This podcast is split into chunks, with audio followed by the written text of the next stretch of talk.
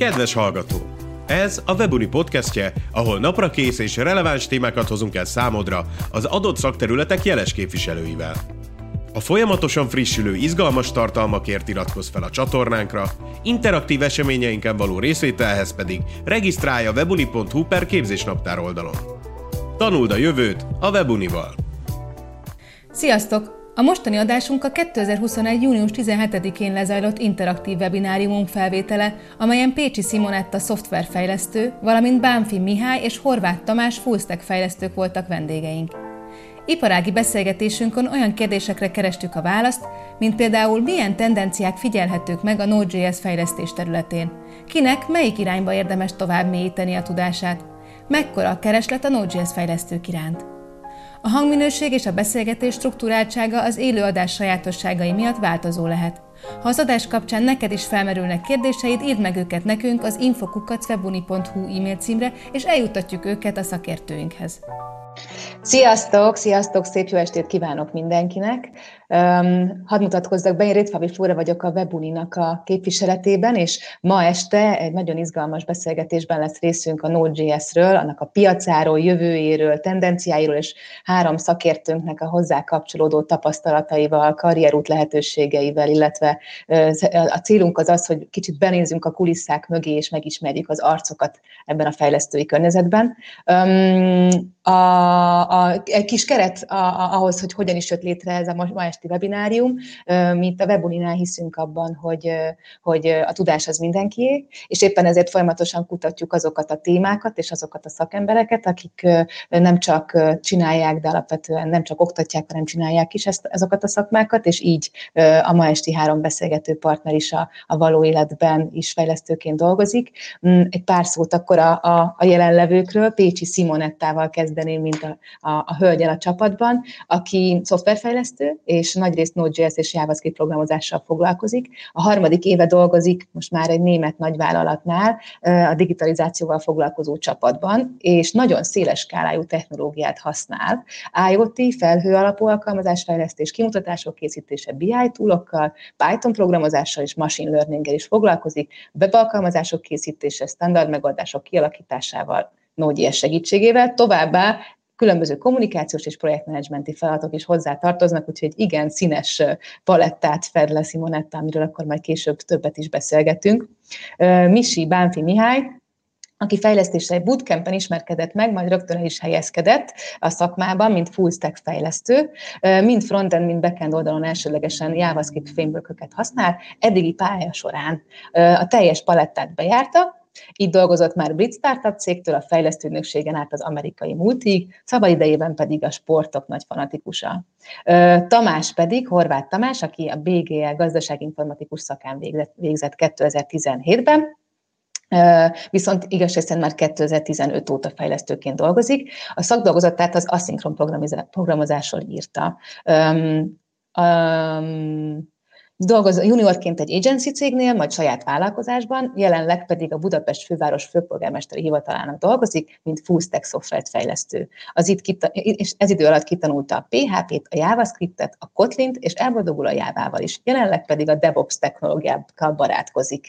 Azért is olvastam föl, pedig általában megpróbálom saját magam elmondani a bemutatkozásokat, de itt mindenki annyira sok mindennel és annyira sokrétűen foglalkozik, hogy nem akartam kihagyni ezekből a felsorolásokból egyet sem. Viszont akkor csapjunk is bele, és kezdjük is el a beszélgetést.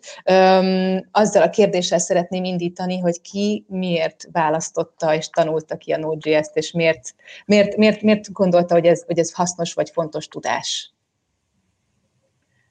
Részemről nekem van egy kollégám, ugye ketten vagyunk kimondottan webfejlesztők a mi osztályunkon, és mi azért választottuk a Node.js-t, ugye új projektek jöttek, amikhez webes feleteket kellett csinálni, és praktikussági okból választottuk igazából, mert ugye itt egy programozási nyelven lehet a backendet és a frontendet is fejleszteni, és ahol tényleg nincs egy nagy számú csapat, ott az nagyon praktikus, hogy nem kell gondolkodásmódot váltani mondjuk egy C-sharpra, vagy egy JavaScriptre, vagy egy bármi másra, hanem akkor tényleg így rögtön ugyanazokat a szintaxisokat, meg mindent tudunk használni mind a két oldalon, úgyhogy ezért választottuk mi.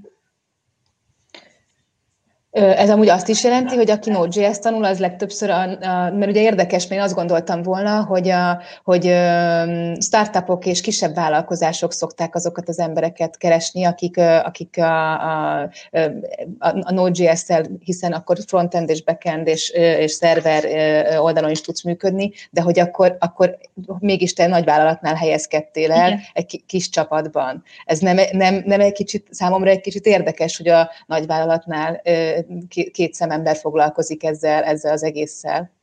Hát ugye úgy kell kinézni, ugye én a Siemensnek dolgozok, és a Siemensnek van saját szoftverfejlesztő cége, meg vannak nagy megoldásai, viszont mi ugye a helyi telephelyet támogatjuk, a helyi gyártást, és ugye így digitalizálunk bizonyos folyamatokat, tehát mi inkább úgy kell minket nézni, mint mi vagyunk a lokális tűzoltók, akik segítik a helyiek életét, úgyhogy így egy kicsit így ezért is vagyunk kevesen. Nyilván nagyon sok a feladat, egyébként még 10 embert is el tudna foglalkoztatni ez a fajta tevékenység, viszont tényleg helyviszonylatban rengeteg mindent tudunk fejleszteni és segíteni tényleg, és nem csak arra kell gondolni, hogy most adatfeldolgozás, hanem gyakorlatilag nincs olyan munkakör, amiben ne lehetne digitalizálni bizonyos folyamatokat, és főleg azért a nagyvállalatoknál valljuk be, vannak olyan bevett procedúrák, ami 15-20 éves se változtak, és rengeteg időt tudunk spórolni, akár egy kis Excelnek a digitalizálásával, vagy egy információ kimutatásán, egy webes felületen, úgyhogy tényleg a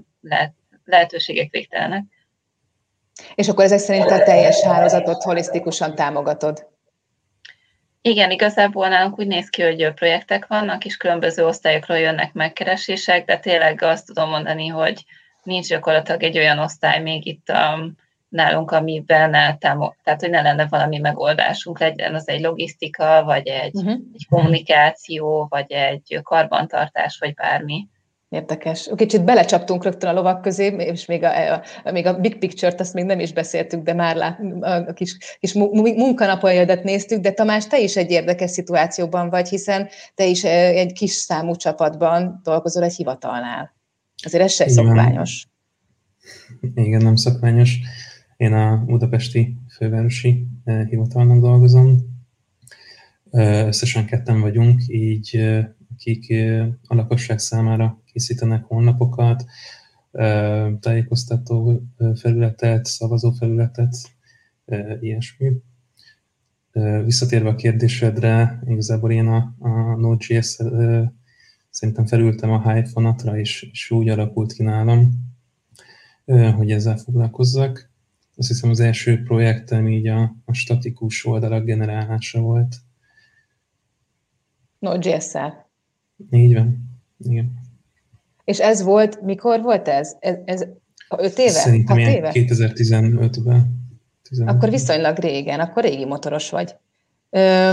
És te, Misi? Hát nekem igazából ez dobta a gép. Én az említett bootcampben C-Sharp nyelven tanultam meg a programozás alapjait, és az első munkahelyem az viszont JavaScript-et használó cég volt, frontend, backend oldalon is JavaScript-et használtak. Ilyen módon ugye ott rákényszerültem a Node.js használatára, aminek nagyon örülök, mert utána a következő 3 évenben mindennél a cégnél, mind a következő cégnél mindig Node.js-es backendeken tudtam dolgozni, és szerettem is nagyon. Igaz, a mostani cégemnél nem folytattam ezt a hagyományt, most Pythonos backenddel foglalkozom. Mit tapasztaltok, mennyire elterjedt a Node.js ma Magyarországon, tehát mennyire keresik a Node.js tudást ma a piacon?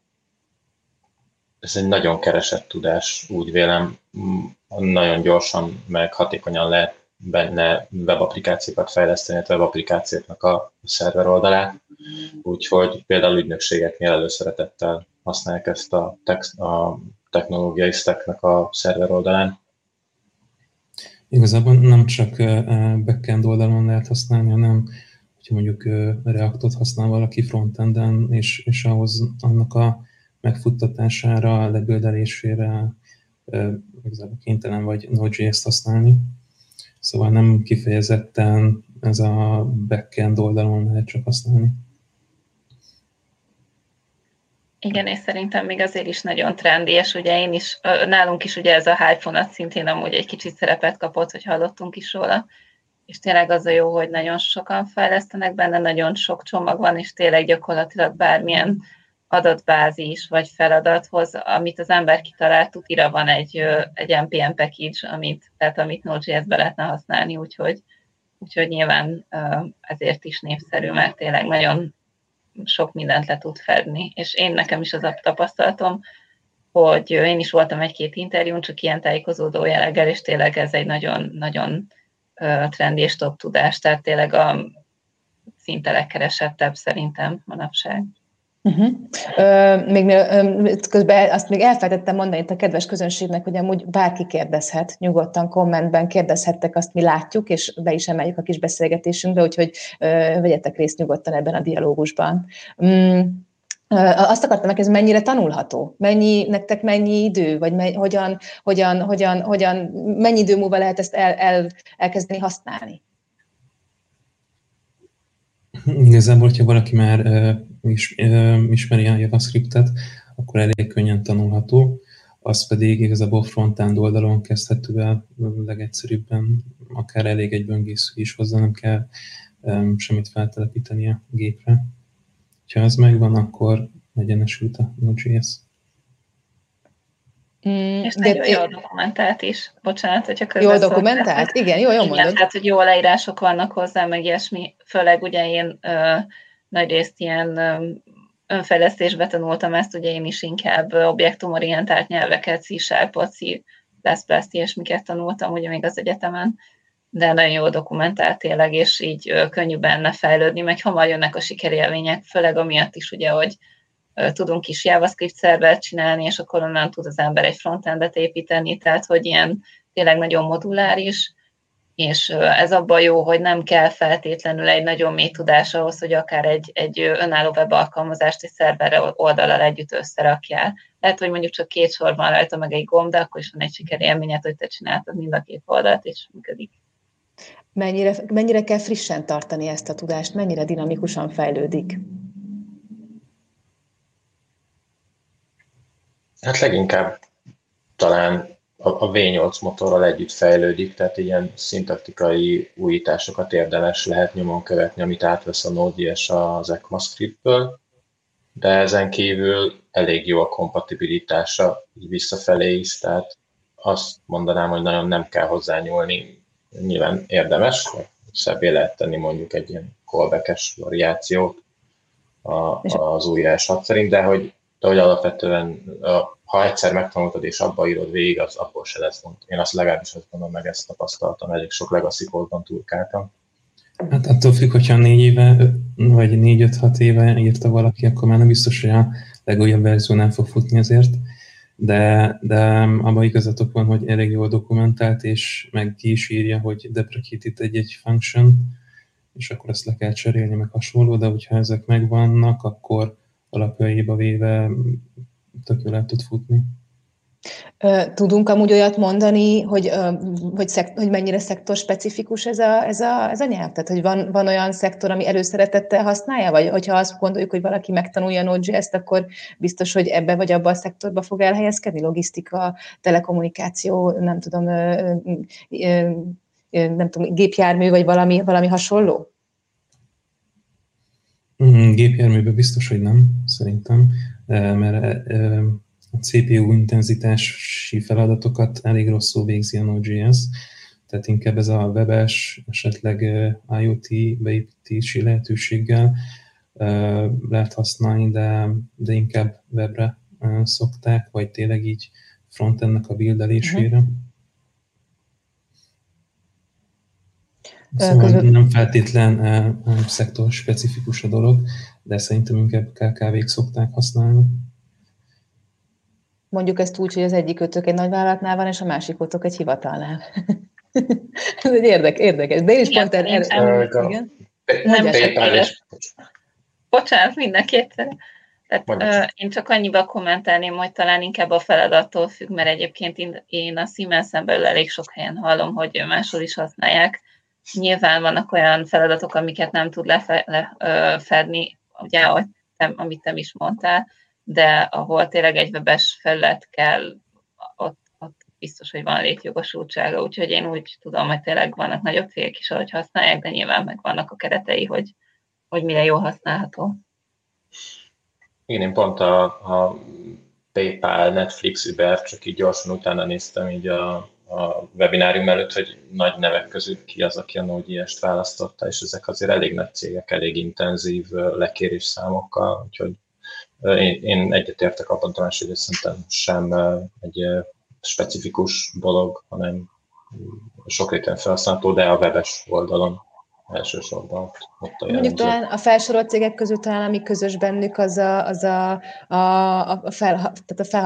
felhasználó szám és az oda kiáramló adatok, amiben nem tudom, hogy a Node.js az erre van-e, vagy hogy ezt segíti-e, ugye az adatnak a forgalmát és az adatáramlást.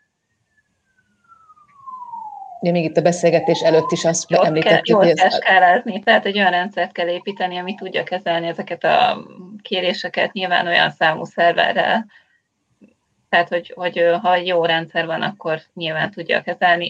Nekem nincs olyan nagy tapasztalatom, nekünk nincs túl sok userünk egyébként, ilyen 100 alatt van általában amit egy adott alkalmazást közösen használnak, de én olvasgattam róla, nyilván vannak rá megoldások, de nem abban is kimondott tapasztalatom. Közben bejött egy kérdés Tóth Leventétől. Ha valaki a Node.js-t használja a munkahelyen, akkor jellemző az is, hogy új modulokat és package-et kell saját magunktól megírni és így exportálni? Én egy package-et írtam eddig is, azt a saját szórakoztatásomra. Ó, erre tudnék egy jó példát mondani. Mi se írtunk még így package-eket, szerintem nincs rá szükség, és tényleg gyakorlatilag az ember föl kell, és bármit kitalál, arra van egy NPM package, például az NPM Girlfriend, aminek van egy kiss me metódusa. Úgyhogy ha te nagyon prónak érzed magad, és szeretnél írni package-et, akkor lehet, sőt, egyébként szoktunk róla beszélni, hogy vannak olyan dolgok, amik mondjuk nem jól működnek, és milyen jól lenne azt megírni úgy, hogy jó legyen. Tehát lehetőség mindig van, de én nekem még az életben nem találkoztam olyan feladattal, amire így ne találtam volna valamit, vagy amit így több package-el ne tudtam volna kiszolgálni. Én írtam package-et, de azt hiszem nincs publikálva, viszont forkoltam, és javítottam benne egy csomó hibát.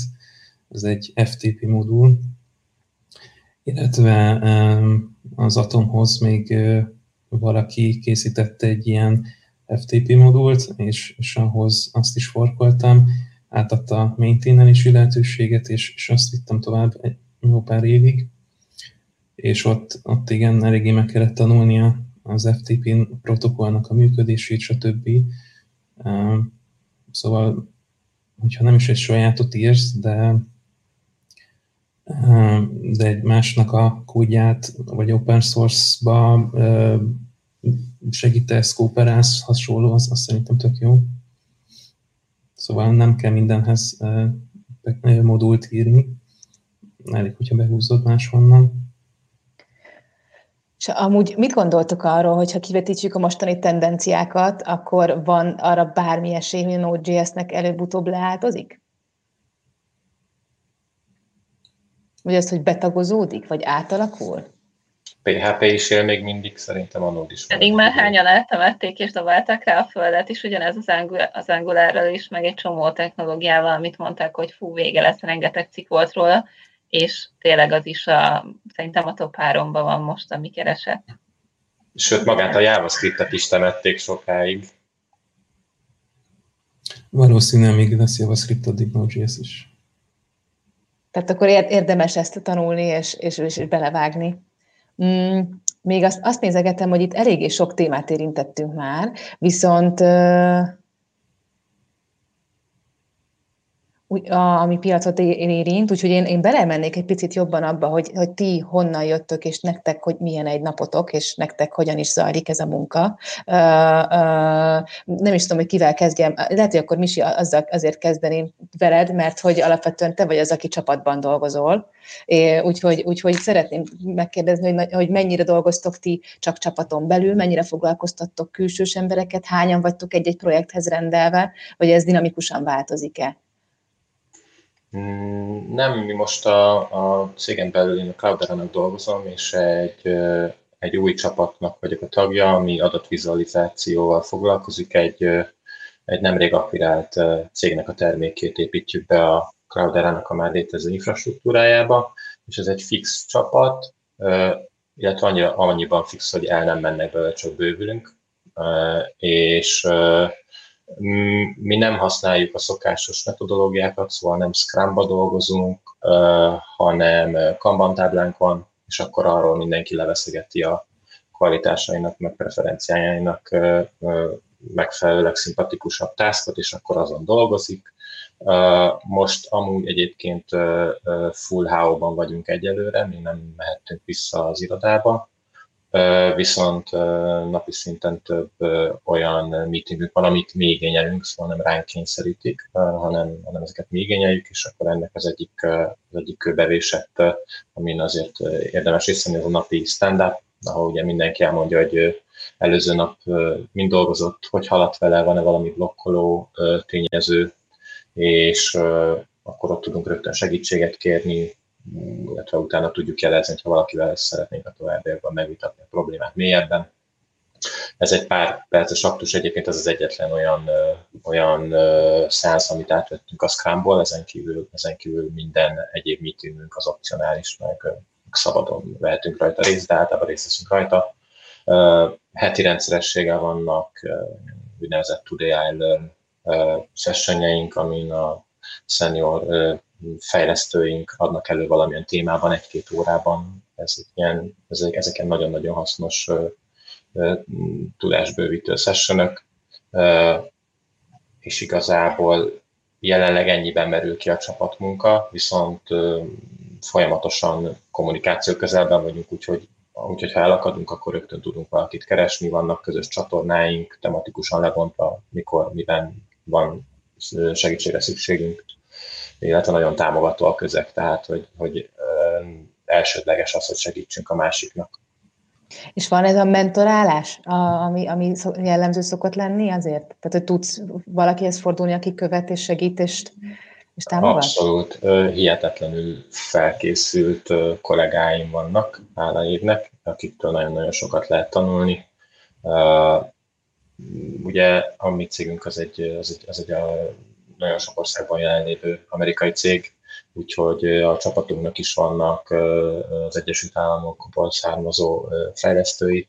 Velük egy kicsit nehezebb itt az időeltolódás miatt kommunikálni, de az se lehetetlen, viszont a magyar oldalon is nagyon-nagyon jók a senior fejlesztőink, tapasztalt szakemberek, akiktől tényleg baromi egyszerű és nagyon jó is tanulni, nagyon jó a pedagógiai készségük is amellett, hogy tudásban is egy magas szintet képviselnek. Tamás, én rád térnék át, mert ugye ez nagyon érdekes annak a gondolata, hogy ti hányan vagytok? Egy vagy ketten? Ketten vagyunk kifejezetten így, akik a lakosság felé kommunikálnak. Vannak még fejlesztők, de ők inkább ilyen belső alkalmazásokat csinálnak, mondjuk adóosztályra, stb. Mert akkor például ott ez hogyan néz ki? Egymás munkáját tudjátok-e segíteni? Vagy külsős kontraktorokkal dolgoztok-e úgy együtt, hogy az bővül úgy a csapat? Vagy nektek kell in-house mindent megoldani? Például olyan tesztelésre is kíváncsi vagyok, hogy azt hogyan oldjátok meg? Hát, hogyha kontraktor van, akkor valószínűleg ilyen alvállalkozói szinten valaki közbeszereztetés van, és akkor megold valamit, egy hónapot lefejleszt, stb. De egyébként igen, tudjuk egymás munkáját segíteni. Ugye van egy junior kolléga, és akkor az ő munkáját segítem. És ott például ez a tudásbővítés, vagy tudásfrissenntartás, az akkor teljes mértékben a nagyobb közösséggel közösen tud ez megtörténni, jól értem? Így van, igen. Szoktam nézni meetupokra, megjárni is, hogyha éppen nem Covid van, de igen. Van olyan bevált felületed, vagy csatornád, amit ajánlasz amúgy a többieknek is, ahol... A Let's Code-ot, azt nagyon ajánlom. Let's Code.hu. Ismertettek amúgy? Misi, Simonetta? Igen? Simonetta, és nálatok hogy néz ki? Egy nap, egy hét? Hát nálunk egy kicsit a miséhez hasonló, amit elmondott, ugye nálunk is van déli stand-up meeting, ugye én a digi csapatban vagyok, van egy IT csapatunk is, ugye, aki inkább az ilyen szerverekért, hálózatokért, ilyesmi általánosan felelős, velük együtt szoktuk tartani. A digi csapaton belül nekünk nagyon erős az összetartás, és az a jó, hogy nálunk mindenkinek szinte más a szakterülete, amiben az a rossz, hogy ugye nekem nincs kimondottan senior kollégám, akitől tudnék tanulni, és amúgy ez nagyon rossz személyes fejlődés szempontjából, mert ugye itt is csak az ilyen különböző közösségekben, webinárokon, ilyen tutoriálokból meg ilyesmi lehet tanulni, tehát ez egy kicsit a hátulütője, viszont nagyon jól működik az is, hogy nálunk ugye van hálózati szakember, van, aki mondjuk mikrokontrollereket programoz, ugye, ami inkább ilyen hardveres téma, viszont össze szoktunk ülni, és akkor így szoktunk brainstormingolni, és néha jönnek jó ötletek, mert ugye ők is azért fejlesztők, van egy jó logikus gondolkodásuk, és lehet, hogy nem tudják megoldani a problémát, de adnak egy olyan aspektust, aminek a segítségével így tovább lehet haladni. És ugyanálunk konkrétan kis projektek vannak, általában van egy főnökünk, aki a projekteket szokta így szervezni, meg az időket, meg ilyesmi. Az a jó, hogy ő nem fejlesztő, és amúgy nincs túl sok közel az egészhez, úgyhogy egy kicsit a határidők néha exaktak, de meg tudjuk általában vele beszélni a dolgokat, és akkor az pedig embere válogatja, hogy ki mennyire kommunikál az adott osztállyal. Azokban a projektekben, amikkel én vagyok ott, mindig én vagyok, aki teljesen viszi a projektet a kezdetektől, kezdve azzal, hogy mit szeretnének, hogy szeretnének, és a különböző lebeszélésekkel, hogy ugye ilyen megvalósíthatatlan dolgokra ne induljunk el, és ebbe szoktam más csapattagoknak is besegíteni elég erőteljesen. Ugye ez is egy ilyen nemzetközi vállalat, úgyhogy vannak külföldi kollégák is, meg vannak olyan németországi csapatok, akikkel bizonyos ilyen felhő alapú szolgáltatásokon dolgozunk együtt, ilyen adatvizualizáció témában. Úgyhogy így elég sok rétű nálunk a munka. Amúgy nehezebbé teszi a munkát az, hogy külföldiekkel kell együtt dolgozni? Vagy akár az időeltolódás? Vagy meg a nyelv? Hát abszolút ugye? Nem, az a szerencsésebb, hogy általában a mi kollégáink azok Németországban vannak, most mondjuk pont van egy tréningem, amiben vannak kanadaiak is, ugye ott van még a Siemensnek így több telephelye, de amúgy nagyon lazák, nagyon jól ki lehet velük jönni, szívesen megosztják, amit tudnak. Amúgy ez az egész vállalatra igaz, hogy itt nagyon-nagyon közvetlen a hangulat, és tényleg aki túl ismeretlenül is nagyon szívesen segít. Egyedül nekem szakmailag egy kicsit hiányzik, hogy nem nagyon vannak más programozók, úgyhogy elég nehéz azért fejlődni, de amúgy jó. Mennyire használjátok a Node.js-t, és van esetleg olyan projekt, amit kiemelnétek, amiben az a tudás az nagyon hasznos volt, és nagyon jól jött? Nekem most már minden projektem szinte Node.js-ben van, kivéve amilyen adatvizualizáció, vagy ugye ezek a különböző adatgyűjtések ugye a IoT témába, és igazából nekünk nagyon bejött, mert tényleg rengeteg mindenre lehet használni. Mi most egy kis Node-redet használunk még mellé, amivel ilyen bizonyos dolgokat egyszerűbben meg lehet oldani, de tényleg nálunk nagyon bejött, hogy gyakorlatilag nincs olyan folyamat, amire ne tud volna használni, vagy valami más kellett volna. Talán egyedül az ilyen nagyon nagy mennyiségű adatok feldolgozásánál, meg kiratásánál ott érdemes egy kicsit körüljárni a témát, és kicsit izmozni azon, hogy azt tényleg gyorsan le lehessen kérni, de egyébként szerintem egy nagyon praktikus dolog. Én ugye jelenleg nem Node.js-es backenden dolgozom, viszont az elmúlt időszakban több projekten is tudtam azt, és ezek nagyon szertágazók voltak, a ügyviteli szoftvertől kezdve az aláírási lánc biztosításánra képes applikáción keresztül egy elég komoly kanadai pénzügyi applikációnak a szerveréig mindent meg tudtunk oldani Node.js-sel. És Tamás, te? Nekem nem nagyon volt ilyen nagyobb projektem Node.js-ben, amit például fel tudok hozni, például volt egy játék, be lehet csatlakozni szobába, és akkor ki gépen gyorsabban, és akkor mutatja vizuálisan, hogy az adott vonalon kihalad gyorsabban. Tehát egy ilyen real-time játék. Volt-e olyan, ami, tehát most mi az, ami a legnagyobb kihívást jelentette eddig a ti szakmai utatok során, amikor azért az eléggé nagy fába vágtatok a fejseteket, vagy valami olyan helyzet teremtődött, ami nem feltétlenül volt egyértelmű, és azt hogyan tudtátok megoldani?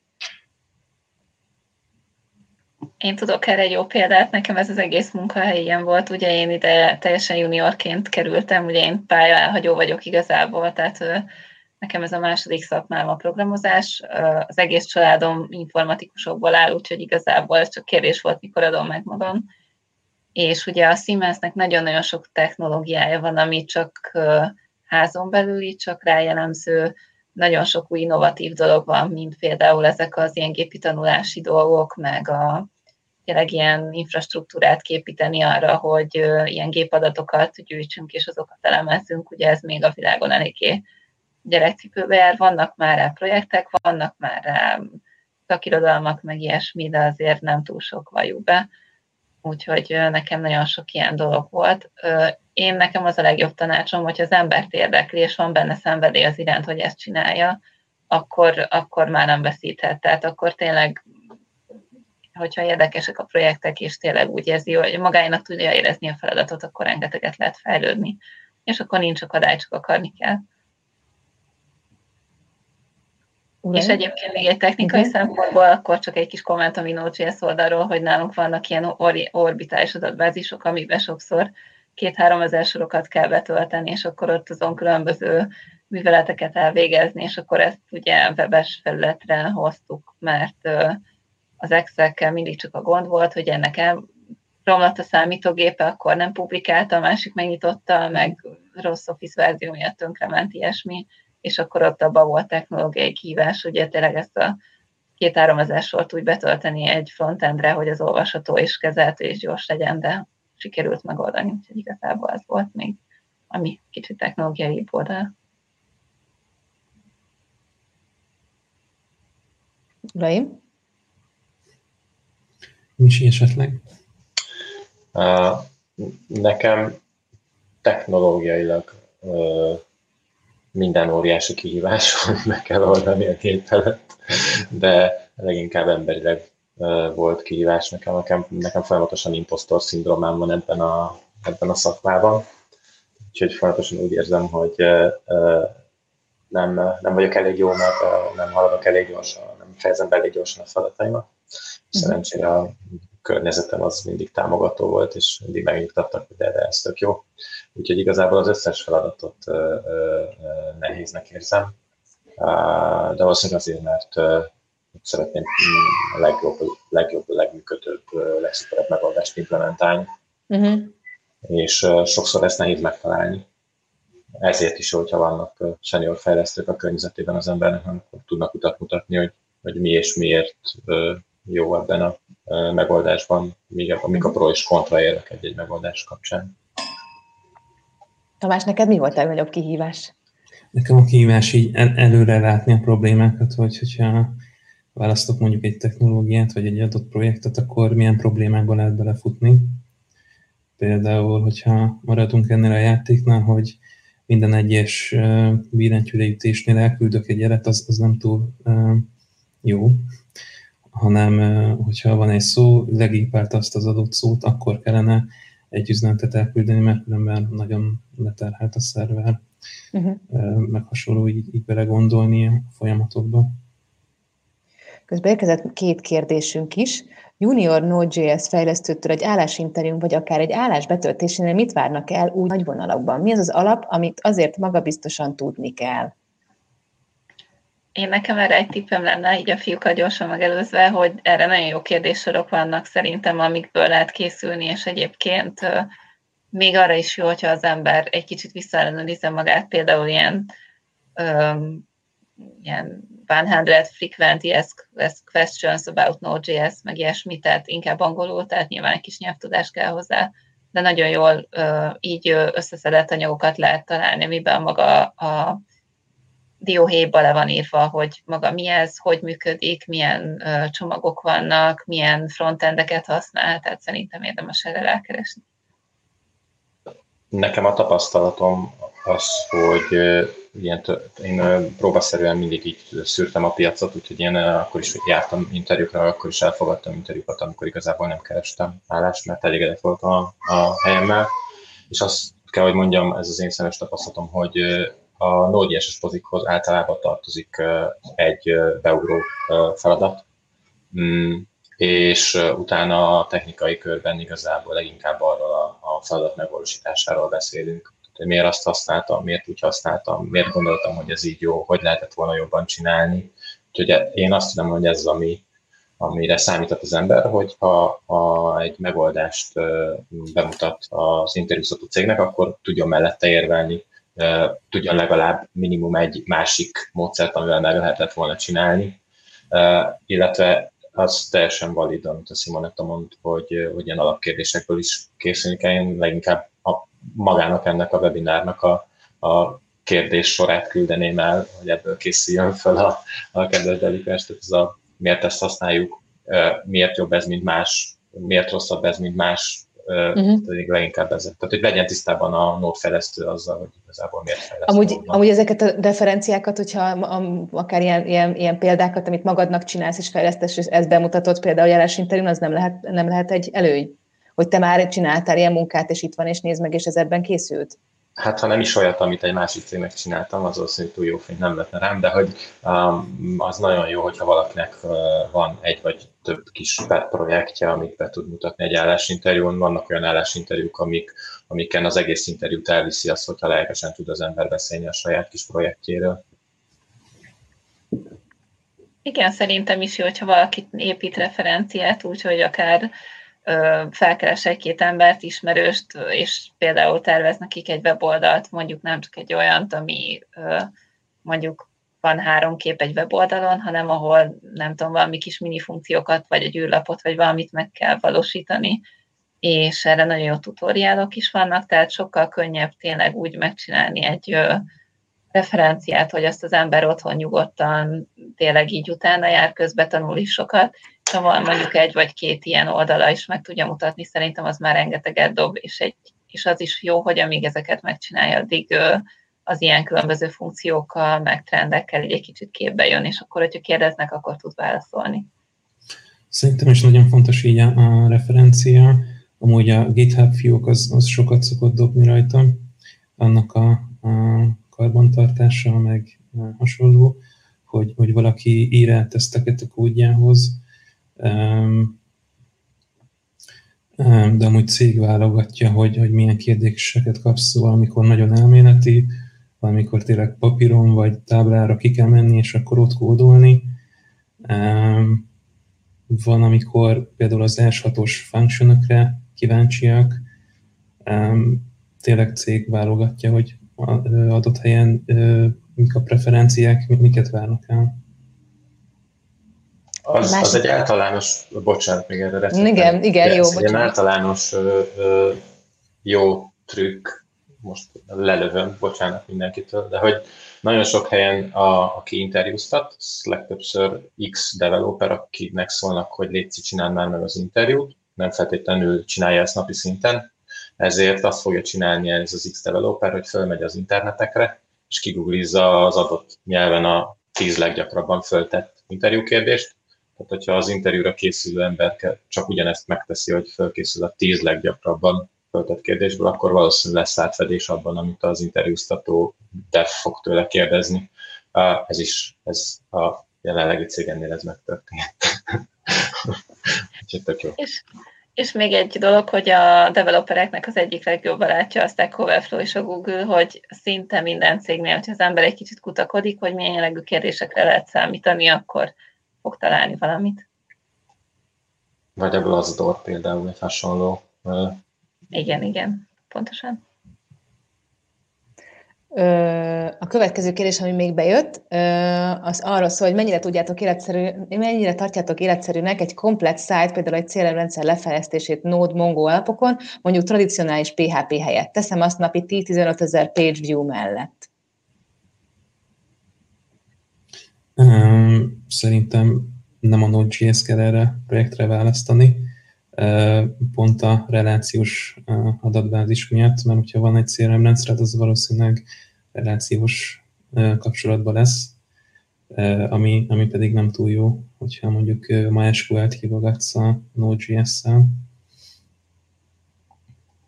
Erre azért már vannak egész jó remek, amit ezt megoldják a no-code-dal. Hát én csak egyet ismerek, de az borzasztó használni. Melyiket? Hú, valami S-betűs Square. Sequelize. Az, igen. Itt alapból kicsit inkább a kérdés volt az, hogy Node Mongo alapokon, én sem, valószínűleg CRM rendszerhez én sem dokumentumorientált adatbázist választanék. Mert hogy alapvetően a Node mikor használható leginkább? Melyik azok az esetek, amikor ti azonnal azt kezditek el használni? Hát a példában ez a Node per Mongo, ez nagyon jó, tehát a Mongo adatbázis lekérdezése, ez baromi jó a Node szerintem, ugye mivel, hogy ugye dokumentumokat kérdezgetünk le, és akkor az én tökre összecseng ezzel a JSON API-s felállással. Én nagyon sok olyan projekten dolgoztam, ahol egyébként relációs adatbázis kérdezünk le ORM-en keresztül, de tény is való, hogy erre vannak jobb megoldások. Igazából akkor jó még pluszban, hogyha nagy adatmennyiség érkezik be, gyorsan le kell tárolni mondjuk egy Mongo-ba, de hogy így nincs a kettő között így nagyon kapcsolat, például naplózás, naplólogók, stb. Ez például tök jó, szerintem. Mik a legnagyobb kihívásai? Mi a legnagyobb baja a Node.js-nek? Szerintem amúgy a csomagok, meg a függőségek. Egy-egy projekthez így be is lehet húzni a félvilágot, hogy működjön. Na, és akkor ilyen, nem tudom, egy projektnek az elindítása 2 giga alsó hangon, és különböző minőségűek a csomagok, mert hogy nagyon sokan open source szólnak, stb., de hogy így nem feltétlen enterprise ready csomagok vannak, meg nincsenek letesztelve, és akkor mondjuk érkezik egy módosítás, és akkor eltörik a projektet az adott módosítás miatt. Hát igen, pont azt akartam én is mondani, nekem van egy nagy, két olyan package van, amit nagyon-nagyon előszeretettel használnak a Node fejlesztők, és most szerintem lehet, hogy mindjárt benzinnel fölgyújtanak, ha ezt elmondom, de én például a Loadest, azt én így kiírtanám az NPM könyvtárakból, és azt ott tipikusan előfordulhat, hogy időközben megváltoztatják az egyik függvényt, és akkor utána már nem azt csinálja a kódunkban, amit szerettünk volna, csak nem tudunk róla. Meg alapból érdekes, hogy az olvashatóság érdekében hozták létre, de hogy igazából ki kell nyitnom a fejlesztéshez a loades dokumentációt, hogy el tudjam olvasni a kódot, mert nem tudom, hogy egyébként mit csinál a háttérben az a szintax sugar, amit belerakosgatnak ezekbe a package-ekbe. A másik meg a moment. Moment, ja. Én is utálom a momentet, kimondottan nagyon, de nagyon utálom a momentet. Yes, akkor nem csak én. A kollégám oda van érte, és mindig úgy néz rá, mint egy őrültre, hogy lehet azt nem szeretni, és mondtam neki, van konkrétan egy olyan dolog, amit megírtam, ugye, és leteszteltem, és jó volt a kód, de nem azt az eredményt adta vissza, mert valahogy úgy beleragadt ott a momenten belül valahova az érték, és akkor így éreztem ezt a ne fölögen, soha többet moment, de vannak helyek, ahol praktikus, de én se szeretem egyébként. Úgyhogy igen, talán ez a Node.js-nak a hátrány, hogy van egy-két ilyen csomag, ami megkeseríti az ember életét. Meg volt is egy nagyobb botrány, amikor azt hiszem a left pad, vagy valami ilyesmit valósított meg, hogy adott stringen arrébb tol pár karaktert, és akkor törölték, és akkor a félvilágnak nem futott le a buildje ez miatt, mert hogy törölve lett az adott csomag. De most akkor minden mellett a rossz mellett, akkor mégis miért jó? Miért jobb, mint a többi? Most mondjuk azt, hogy a package-ek miatt, hogy mindenkit összezavarjunk. Nem moduláris, igen. Könnyen skálázható, bővíthető, nem kell feltétlenül, mit tudom én, mint egy most csak mondom, hogy az ember föltelepít egy Visual Studiót, egy C-Sharp-ra, és akkor tényleg felrakóz giga cuccot, meg mindent, és akkor... Tehát, hogy a Node-ban meg felrakod azt, amire szükséged van, és mindig jó kell, akkor adatbázis kapcsolat, akkor beúzom ezt is, akkor mit tudom én, képfeldolgozás, beúzom ezt is, Excel-ekkel akarok dolgozni, beúzok valami mást, tehát szerintem ebben jó. Nem is kötelező az egész library-t behúzni ráadásul. Igen.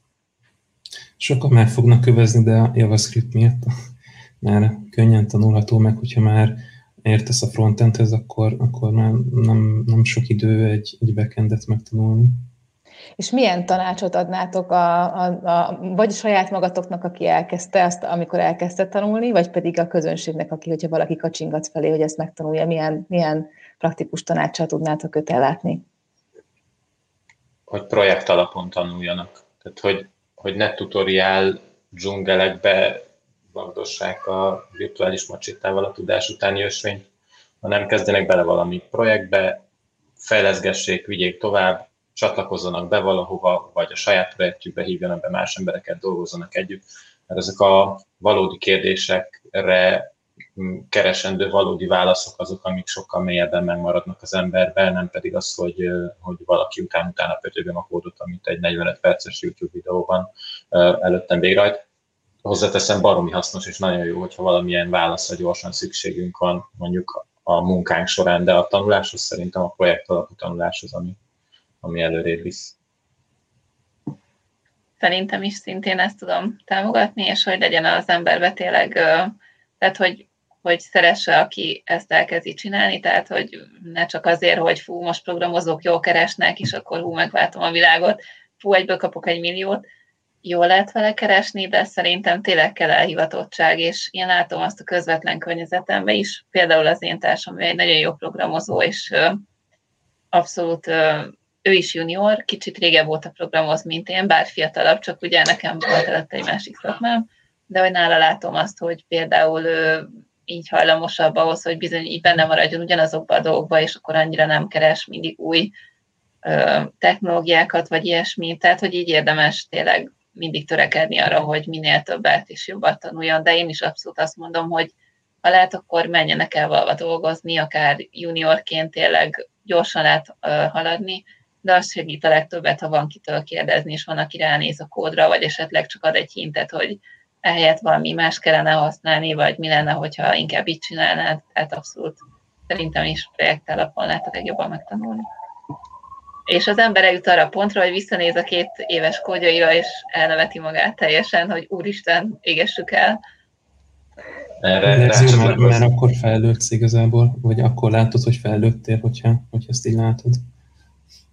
Még én is valami hasonlót akartam, egy praktikus jó tanács, hogy ugye magamból kiindulva állandóan azt érzem, hogy kevés a tudásom, és még nem tudok eleget, de hogy ezt úgy kell, tényleg az a legpraktikusabb és a legönbizalomnevelőbb, hogyha visszafelé nézzük, hogy mondjuk a múlt héten mit tudtam még, vagy egy hónappal ezelőtt mit tudtam, vagy egy évvel ezelőtt mit tudtam.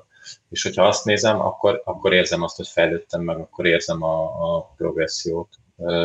Hogyha csak arra nézek, hogy mi az, amit még nem tudok, akkor soha nem fogjuk tudni azt, amit tudni lehet. Nagyon-nagyon folyamatosan fejlődik, folyamatos új technológiák, úgyhogy inkább visszafelé érdemes nézegetni, hogy mennyivel vagyok most több, mint x idővel ezelőtt voltam. Tamás, te még akartál mondani valamit? Nem. Már nem. Akkor én még azt a kérdést hadd tegyem föl, hogy így az utolsók között, hogy miért érdemes a Node.js-t tanulni, tehát hogy az útravalónak, a kis hallgatóságunknak, hogy miért érdemes ebbe belevágni a fejszét, és mégis elsállítani ezt a tudást? Biztos lesz minket. Egy mondatot. Az biztos lesz. De a tudástárítás esetleg, hogyha nem is tetszik meg ilyesmi, legalább így tudod, hogy működik, mire jó, mire lehet használni. Szerintem ez így tök jó. Attól függ, hogy a hallgatók, nézők közt milyen típusú leendő tanulók vannak, akik már egy meglévő programnyelvről szeretnének-e váltani, vagy egy újat tanulni, mert akkor tökéletes, tehát azért, mert baromi piacképes, meg baromi jól lehet használni, meg sokrétű, meg sok helyen van rá szükség. Ha viszont olyan, aki még nem programozott, akkor viszont nemes egyszerűséggel azért, mert megtanul az ember ezzel is programozni, de akkor igazából meg nagyjából bármi más technológia is lehetne. Ezt pont ugyanolyan érdemes lenne megtanulni, mint a Node-ot. Uh-huh. Jó, én szerintem kibeszélgettük azért ezt a Node.js-t elég szépen. Ha bárkiben még maradt kérdés, akkor azt még most fölteheti, vagy pedig akár utólag is el tudja nekünk küldeni az infokukat webuni.hu-ra, és mi igyekszünk azért erre válaszolni mi hamarabb. Folytatjuk majd ezt a webináriumot, és lesznek még, meg is jött a bárkibe beszorult kérdés. Pilóta, január óta tanulom, komolyan mondom, beleszerettem, imádok fejleszteni benne. Na, örömmel halljuk. Úgyhogy ezért érdemes tanulni a Node.js-t. Folytatjuk a webinár sorozatot is, úgyhogy maradjatok majd velünk. A kérdéseket várjuk az infokukat webuni.hu-ra, és nagyon szépen köszönöm az itt létet Simonettának, Misinek és Tamásnak. További szép estét kívánok mindenkinek, és hajrá Node.js, nem? Hajrá! Jó fejlesztést! Sziasztok! Sziasztok!